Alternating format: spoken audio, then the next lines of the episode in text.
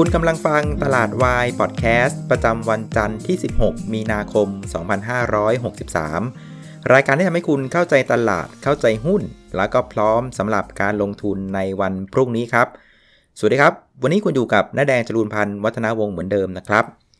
สำหรับคลิปนี้นะครับก็ต้องขอบคุณคุณพุทธิมานะครับที่ช่วยบริจาคสนับสนุนรายการตลาดวายพอดแคสต์นะครับก็กราบขอบพระคุณมากๆนะครับ ถ้าหากเพื่อนๆ สนใจจะสนับสนุนรายการนะครับ ก็สามารถดูรายละเอียดได้บนหน้าจอ YouTube ได้เลยนะครับ ขอบคุณครับ วันนี้นะครับรายการเราจะสั้นๆนะครับ ก็คุยสรุปเรื่องของตลาดในวันนี้นะครับ แล้วก็ช่วงที่2เนี่ยเดี๋ยวมาดูทริคนะครับในเรื่องของการดูแท่งเทียนนะครับ คือช่วงนี้อย่างที่บอกคือว่าเราเล่นกับข่าวเยอะมากนะครับ แล้วก็บางทีเวลาเล่นกับข่าวเนี่ยนะครับ พวกแท่งเทียนน่ะมันจะสะท้อนอะไรบางสิ่งบางอย่างนะครับ ซึ่งจะทำให้เราสามารถตีความในการเล่นในลำดับถัดไปได้นะครับ ซึ่งผมอยากจะบอกว่านะครับ ผมว่าหลังจากนี้เนี่ยการเล่นหุ้นจะเริ่มง่ายเลยนะนะครับ เพราะว่ามันมันมันเริ่มสะท้อนบางสิ่งบางอย่างแล้ว เดี๋ยวมาคุยกันในช่วงที่2นะครับ เอาละครับ วันนี้นะครับเซตก็ปิดลบไป 82 จุดนะครับ ก็ติดลบไปประมาณสัก 7%นะครับ ก็ถือว่าค่อนข้างโหดนะครับ เป็นรองเพียงแค่ประเทศเวียดนามนะครับ วันนี้เวียดนามก็ลบไป 7.9%นะครับ ดัชนีนะครับก็ปิดไปที่ 1,000 กับ 46 จุดนะครับ ก็ถือว่ารุนแรงอยู่ในโซนต้นๆ ของเอเชียครับ จริงๆ เอเชียวันนี้เนี่ยก็ติดลบกันเฉลี่ยประมาณสัก 4-5%นะครับ โดยประเด็นในช่วงเช้าที่กดดันตลาดหุ้นในเอเชียนะครับ ก็เป็นประเด็นเรื่องของธนาคารกลางสหรัฐนะครับ ก็มีการลดดอกเบี้ยฉุกเฉินอีกแล้วนะครับ ถ้าเพื่อนๆจำได้เนี่ยเขาลดฉุกเฉินไปแล้วเมื่อวันที่ 3 มีนานะครับ ตอนนั้นประมาณสักครึ่งเปอร์เซ็นต์นะครับปรากฏว่าเมื่อคืนนะครับตอนตีสี่เนี่ยแกก็มีประชุมฉุกเฉินอีกแล้วนะครับแล้วก็ตัดสินใจนะครับลดดอกเบี้ยครั้นี้ทีเดียวเลย1%นะครับก็ลงมาเหลือศูนย์นะครับก็เรียกได้ว่าเครื่องไม้เครื่องมือในการเรียกว่าช่วยกระตุ้นเศรษฐกิจผ่านสภาพคล่องก็คือตัวของอัตราดอกเบี้ยนโยบายนะก็ถือว่าไม่เหลือแล้วนะครับตอนนี้อยู่ที่0%นะครับ ซึ่งถ้าจำได้เนี่ยก็คือแผนของเฟดอะเขาจะมีประชุมกันวันที่ 17 วันที่ 18 นะครับ แต่ว่าอันเนี้ย คือไม่รอแล้วนะครับ ตัดสินใจลดดอกเบี้ยเลยเหลือ0%นะครับลดดอกเบี้ยไม่พอนะครับก็จะทำ QE เหมือนเดิมอีกแล้วนะครับ ก็จะเอาเม็ดเงินเนี่ยอัดฉีดสภาพคล่องเข้าสู่ตลาดประมาณสัก 7แสนล้านเหรียญนนะครับ ซึ่งปรากฏว่าพอเฟดทำอย่างนี้เนี่ยนะครับ ตลาดกับตีความไม่ดีนะครับอย่างเหมือนกับที่นักรุ้บอกไว้คือว่า ยิ่งธนาคารกลางนะมีการลดดอกเบี้ยเร็วเท่าไหร่เร็วกว่าแผนเท่าไหร่เนี่ยมันเป็นยิ่งเป็นการสะท้อนว่าธนาคารกลางนะ่ะมองว่าเศรษฐกิจเนี่ยกำลังจะได้รับผลกระทบนะครับจากเรื่องของโควิด -19 น่ะ แรงมากนะครับ ซึ่งอันเนี้ยสะท้อนว่าแรงกว่าแผนเดิมอีก เพราะว่าตอนแรกเนี่ยนะครับก็ลดฉุกเฉินไปแล้วเมื่อวันที่ 3 มีนานะครับ ผ่านมา 10 กว่าวันนะครับ ลดอีกนะครับ คราวนี้ลดหนักกว่าเดิมด้วยนะครับ แสดงว่าธนาคารกลางเขาเริ่มเห็นข้างหน้าแล้วว่าอาการนั้นเริ่มจะหนักแล้วนะครับ ดังนั้นนะมันก็เป็นเสมือนนะครับการบอกทางอ้อมว่าเตรียมตัวให้ดีนะนะครับเศรษฐกิจคงจะได้รับผลกระทบค่อนข้างมากนะครับคราวนี้พอเฟดทำปุ๊บเนี่ยนะปรากฏว่าตัวของ future นะครับตัวของ S&P 500เนี่ย ติดลบไปทันทีเลยนะครับประมาณ 5%นะครับพอติดลบปุ๊บนะครับมันก็ดึงให้ตัวดาวโจนส์ future ติดลบไปด้วยนะครับเพราะว่าดาวโจนส์ future เนี่ยนะครับคือดาวโจนส์เนี่ยมันคือหุ้น 30 ตัวใช่ไหมแล้วหุ้น 30 ตัวนั้นอะมันก็เป็น subset อยู่ใน S&P 500 นั่นแหละนะครับเพราะงั้นพอ future ของ S&P 500 มันติดลบ 5%ปุ๊บเนี่ยตัวของดาวโจนส์ future มันก็หยุดเทรดไปเลยนะครับ มันก็ติดลบไปประมาณสัก 4.5%นะครับ ก็ถามผู้รู้มาเขาก็บอกว่า พอพวกตัว future ต่างๆนะครับ มันติด เรียกว่าเซอร์กิตเบรกเกอร์หยุดไปแล้วนะครับ ก็อ่ามันจะกลับมาเทรดกันอีกทีนึงอะก็คือตอนตลาดเปิดคืนนี้เลยนะครับ เราก็เลยเห็นตั้งแต่เช้าเนี่ยตัวของดาวโจนส์ future น่ะมันค้างอยู่ที่ติดลบ 4.5%นะครับดังนั้นนะครับพอ sentiment ที่ออกมาจากตัวของ future เนี่ยมันเรียกว่าเซอร์กิตเบรกเกอร์รอบเลยนะครับ มันก็เลยทำให้ตลาดหุ้นในเอเชียวันนี้มันก็ไปไม่ไหวนะครับอ่าเซตของเราก็เลยตอนเช้าเนี่ยเปิดกระโดดลงมา 52 จุดไปเลยนะครับ แต่อย่างน้อยนะครับ ความดีงามอันหนึ่งของเซตก็คือว่าเราไม่เซอร์กิตเบรกเกอร์แล้วนะนะ เราโดนไป 2 ทีรอบนี้ก็พอแล้วนะครับ เมื่อเช้าก็เห็นว่าติดลบอยู่เฉลี่ยประมาณสัก 5% 6%ก็ถือว่าโอเคนะครับคราวนี้นะครับพอเข้าช่วงบ่ายนะครับก็ดื่มน้ำดื่มท่ากันนะครับก็กลับมาเทรดกันใหม่นะครับคราวนี้ช่วงบ่ายเนี่ยมันมีประเด็นที่ตลาดพูดกันเยอะมากลือกันเยอะมากนะครับว่าวันนี้เนี่ยนะนายกเนี่ยนะประมาณช่วงบ่าย3อาจจะมีการประกาศอะไรบางสิ่งบางอย่างหรือเปล่านะครับ ผมเท่าที่ผมสังเกตดูเนี่ยตลาดหุ้นเราก็เรียกว่าไซด์เวย์รอเลยนะครับ คือไม่กล้าขึ้นแล้วก็ไม่กล้าลงนะครับ ตอนแรกก็บอกว่าจะประกาศ3ามโมงนะครับ พอผ่านอีกสักพักหนึ่งเขาบอกว่าเลื่อนไปเป็น6กโมงนะครับ พอผ่านอีกสักพักหนึ่งเขาบอกไม่เอาละ เอาตอนนี้เลยแหละนะครับ บ่าย3ามโมงครึ่งนี่แหละนะครับ ซึ่งก็ปรากฏว่านะครับ ก็ เขาใช้จังหวะที่การที่สาธารณสุขเนี่ยแถลงสถานการณ์ประจำวันในการประกาศออกมานะครับ ซึ่งทางรัฐบาลเนี่ยนะครับรอบนี้เนี่ยก็แปลกนะ คือแทนที่จะส่งคุณรัฐมนตรีสาธารณสุขนะครับ คุณอนุเนี่ยนะฮะคุณอนุทินชาญวิรกุลนะครับ แต่รอบนี้แปลกตรงที่ว่าส่งคุณวิษณุเครืองามเข้ามา ซึ่งเป็นอะไรที่เงิบเหมือนกันนะเอองงเหมือนกันนะครับ แต่ก็ต้องยอมรับนะ คือคุณวิษณุเนี่ยแกเป็นคนที่เออ ไม่เคยเถียงชนะแกคือแกดิ้นได้ตลอดนะครับ คือไม่มีใครเอาแกได้นะฮะก็ก็ส่งคุณวิษณุมานะครับ ซึ่งคุณวิษณุก็มาไม่ทำให้ผิดหวังจริง ๆนะครับ ก็สามารถนะครับเข้ามาสื่อสารกับประชาชนได้อย่างน่าสนใจหลาย ๆ ประเด็นนะครับ ประเด็นที่สำคัญที่สุดคือนะครับคุณวิษณุยืนยันว่านะครับประเทศไทยเนี่ยยังคงอยู่ในระยะนะฮะของการ แพร่เชื้อเนี่ยเพียงระดับที่ 2 เหมือนเดิมนะครับไม่มีการเพิ่มอะไรก็ตามนะครับไม่ได้บอกว่าไประยะ3นะยังคงเป็นระยะ 2 เหมือนเดิมนะครับแกก็มีเหตุผลอะไรของแกแหละนะครับคนเราฟังก็เราก็ทำตาปิบๆงงๆนะแต่ว่าไม่เป็นไรนะครับ2ก็2นะครับแต่อีกสิ่งหนึ่งที่สะท้อนเข้ามานะครับในการประกาศคือมีหลายเรื่องที่น่าสนใจนะครับตัวอย่างเช่นนะครับมีการเลื่อนนะครับวันหยุดสงกานนะครับจากวันที่ 13ถึง15 เมษาไปเดือนกรกฎานะครับ อันที่ 2 ที่น่าสนใจคือจะมีการปิดพวกสถานบันเทิงต่างๆนะครับคือ2ทุ่มไล่กลับบ้านได้แล้วนะครับ อันที่3เนี่ยจะมีการปิดพวกโรงเรียนกวดวิชานะครับ สนามมวย ชนไก่โรงหนังนะคือก็บอกว่าอะไรก็ตามเนี่ยที่ ประชาชนมารวมๆกันนะประมาณเกินกว่า 50 คนเนี่ยอันนี้ก็จะให้ปิดนะครับแล้วก็อันที่4เนี่ยก็จะให้ปิดมหาลัยนะทั่วประเทศนะก็คือถ้ามหาลัยไหนพร้อมเนี่ยกก็เรียกว่าให้แอพพลายตัวของการสอนออนไลน์ขึ้นมาได้เลยนะครับก็เป็นอะไรที่พยายามที่ควบคุมในเรื่องของการ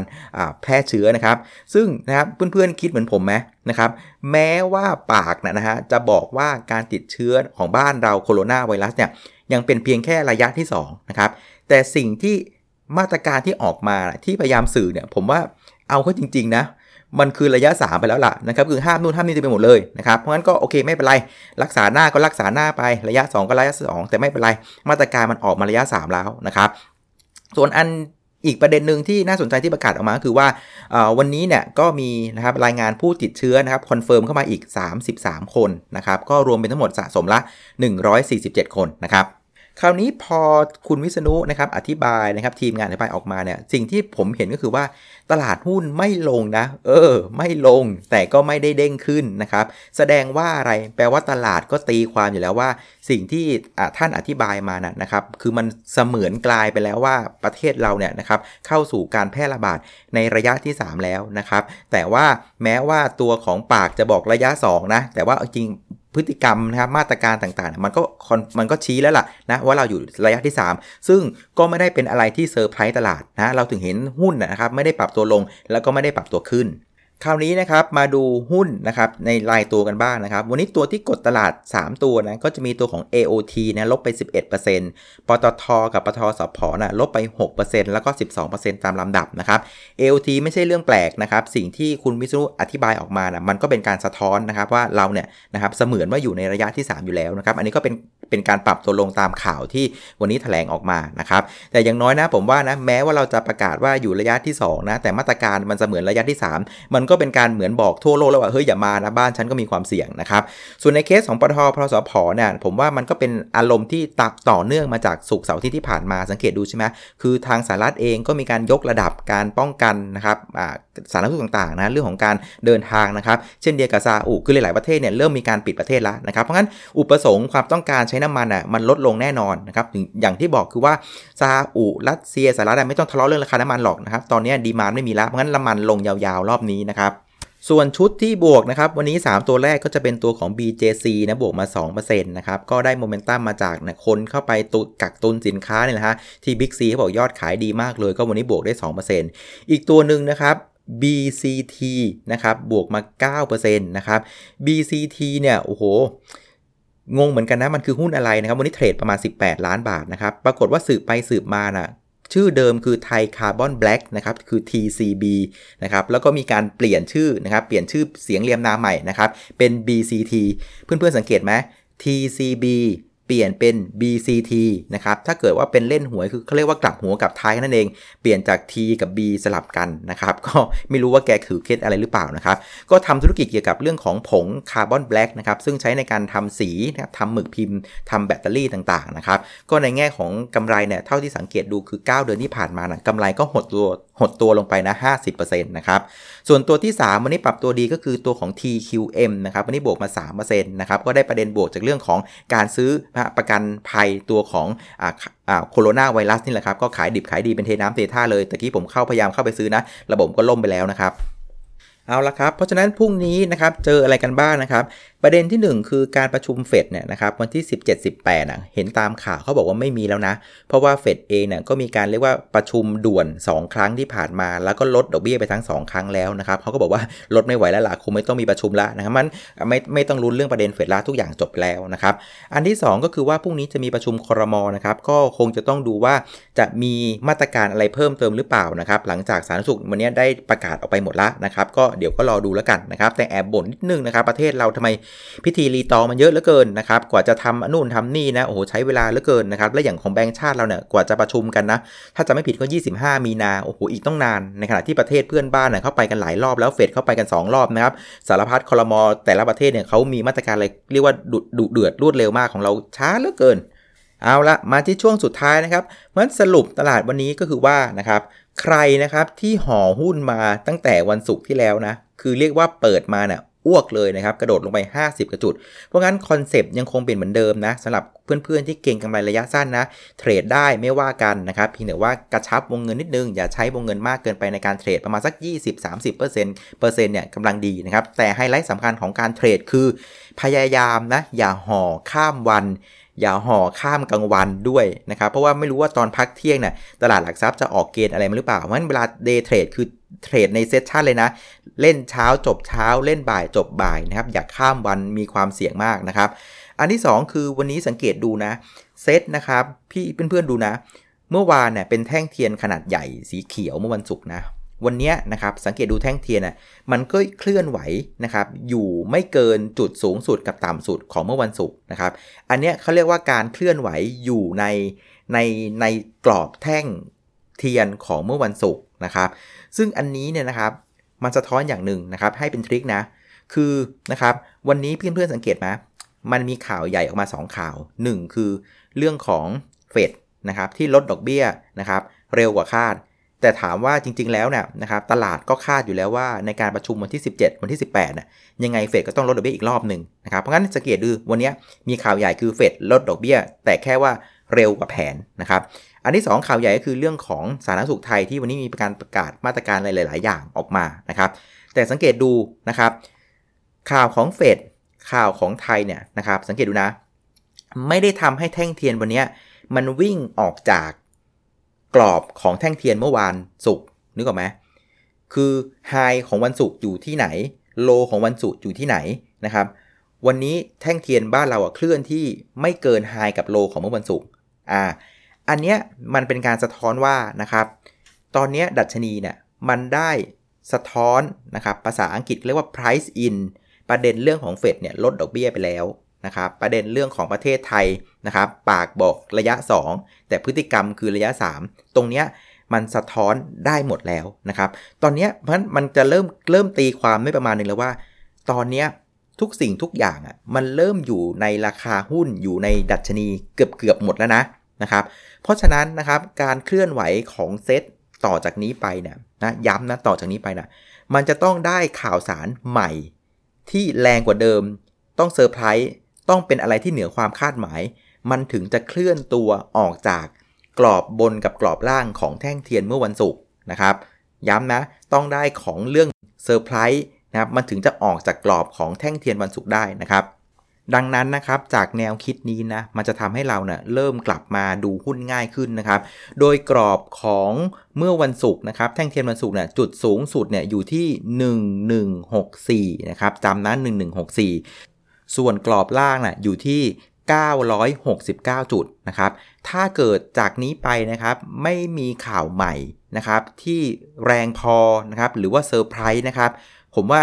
ดัชนีเนี่ยน่าจะแกว่งตัวอยู่ในกรอบนี้แล้วแหละนะครับ 969 ถึง 1,164 นะครับ ถ้าไม่มีข่าวใหม่และใหญ่และเซอร์ไพรส์แรงพอนะ่ะผมเชื่อว่าตลาดจะไม่สามารถออกจากกรอบนี้ได้นะครับ ดังนั้นนะครับ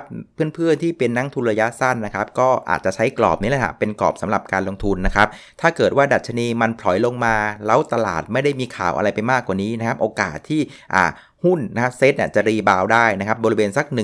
1,960 กว่าเนี่ยก็ก็น่าจะมีความเป็นไปได้ ในทางตรงกันข้ามนะครับถ้าเกิดว่าดัชนีไล่ขึ้นมานะครับแล้วก็ไม่มีอะไรที่มันเป็นข่าวใหญ่และเซอร์ไพรส์พอ ไอ้กรอบแนวต้านข้างบนที่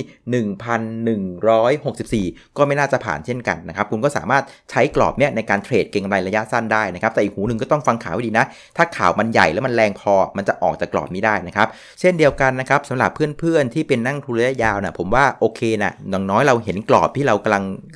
สามารถที่จะเข้าไปทยอยสะสมหุ้นได้แล้วแต่ว่า